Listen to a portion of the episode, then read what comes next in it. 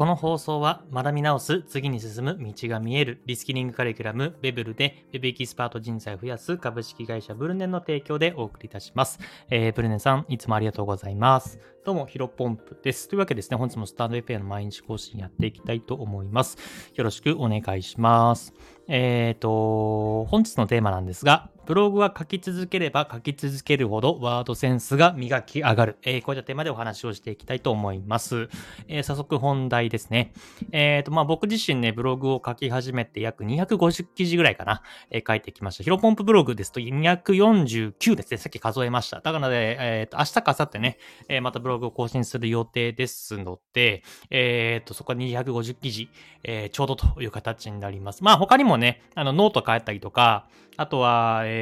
っ、ー、と、クローズドコミュニティ向けに、えっ、ー、と、記事書いてたりとかするので、まあ300ぐらいは書いてるんじゃないかなと思いますね。うん。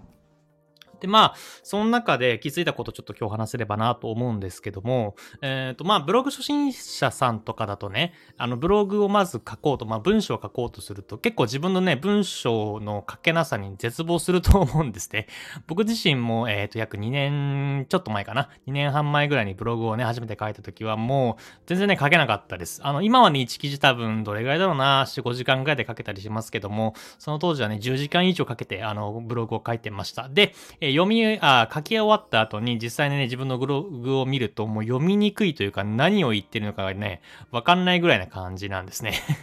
まあ、それはね、本当に1記事1記事ずつね、積み重ねていって、今250記事、えー、到達することができました。まあ、うん、基本的にというか、まあ、それなりにね、えー、読みやすい文章とかライティングスキルはね、あの、身についたかなと思っているので、まあ、これはね、やっぱり、うん、あの、一つ一つやっていくことが大事だなというふうに思っています。ただ、えっ、ー、と、気づいたことがあって、まあ、やっぱりね、1 1投稿目から100記事まで、まあ基本的にブログを始めたらとりあえず100記事書けみたいなことをね言われると思うんですけども、やっぱり1記事目と100記事目を見比べると、まあかなりね文章力が上がっていると思います。まあこの辺のね100記事ぐらいまで書いた人結構この放送を聞いてる方多いと思うんですけども、やっぱり全然違いますよね。自分のね文章力が明らかに上がっているなっていうのが、えー、わかると思うんですけども、これね意外とね100から200、えー、200から250って上がっていく、上がっていっても、えっ、ー、と、まあ、その1から100の差ではないかもしれないですけど、結構ね、あの、上がっていくんですね。うん。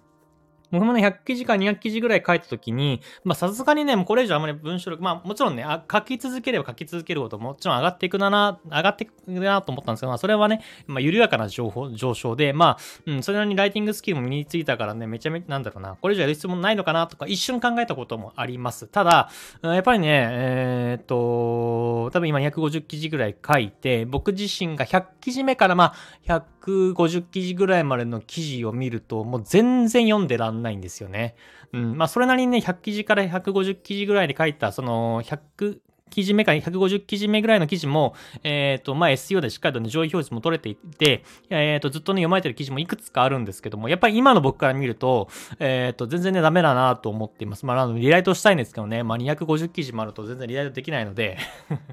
まあ、あの、時間見つけて、コツコツやっていきたいなと思ってるんですけど、これなんで気づいたかというと、あの、まあ、最近ね、インスタグラムを始めていて、インスタグラムの、あ、そうね、ブログで書いた記事をインスタグラムに転用するっていうことを、やっているんですね。もちろん、丸記事で書いちゃうと、まあ、ブログブログというか記事文字ばっかりなんで、あの、イラストを含めない、含めな、含めたりとか、あの、一言で表現したりとかしながら、ちょっと、あの、手を加えてはいるんですけど、基本的には同じような構造で、えー、やっていたりします。で、ブログってまあ、やっぱり見出しが大事だし、インスタグラムもやっぱ見出しが大事だなと思っているんですね。なので、そこの見出しのパワー、なんだろう、ワードセンスっていうのをものすごく磨いているというか、まあ、毎日毎日ね、考えてね、まあ、もちろん、この、ラジオのね、タイトルもそうなんですけど、まあ、毎日毎日ね、この、考えているんですけど、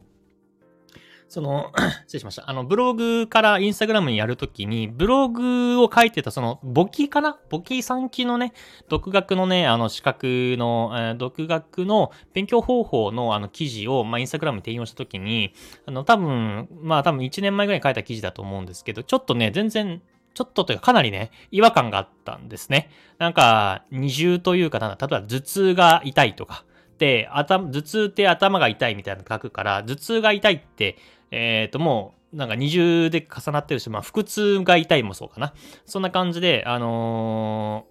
ー、その、なんだろう、重なっているというか、同じ言葉を繰り返しているとこがたくさんあっ、たんですね。だから、パッと見でやっぱり文章も長くなっているし、その、パワーワードというか、その、なんだろうな、ワードセンス、パッて、あのー、なんだろうな、印象に残る言葉がやっぱり少ないんですね。例えば、その今パッと思いついたのが、あの、キューピー、あのー、マヨネーズとか有名なキューピーってあるじゃないですか。あれの、確か、あの、キャッチコピーって、愛は食卓にあるかな？結構やっぱり頭に残るというか耳に残りますよね。これね、今僕話してて、えっ、ー、と、一度は聞いたことあるというか、ああ、そういえばそんな感じだったなっていうふうに思う人もいると思うんですけど、やっぱマヨネーズで愛は食卓にあるっていう感じだと、まあ、マヨネーズでね、その食卓が、んなんだろうな、あの、本当に色鮮やかになるみたいな盛り上が、盛り上がるというか、まあ、和気あいあい、あったかい家族が、うん、ある、なんかイメージがつくわけじゃないですか。そんな感の、うんと、まあ、そこまではね、レベルまもちろんまだまだ高くないと思いますけども、まあ、そんな感じで、その誰かの印象に残るような、あの、ワードセンスっていうのは、これ磨けば磨くほどどんどんね、高まっていくんじゃないかなと思います。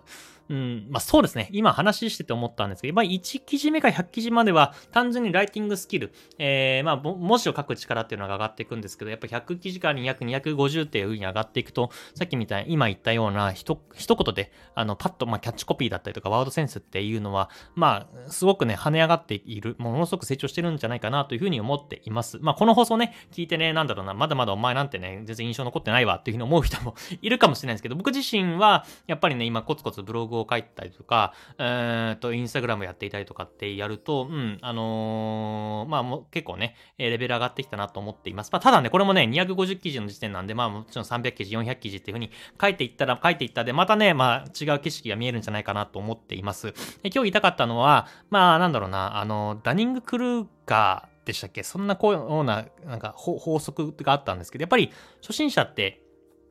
とって、まあ、まず伸びるんですけど、例えばちょっと中級者ぐらいになると、まあ、あの、なちょっと天狗になってしまうっていうのがあるらしいんですね。あの、まあ、結構ありますよね。まあ、例えば、うん、そうだな、まあ、ゴルフとか僕やってたことあるんですけど、ゴルフもね、最初1ヶ月、2ヶ月、3ヶ月ぐらいやってて、まあ、ある程度打てるようになってきたら、まあ、もう5分、5分、ゴルフの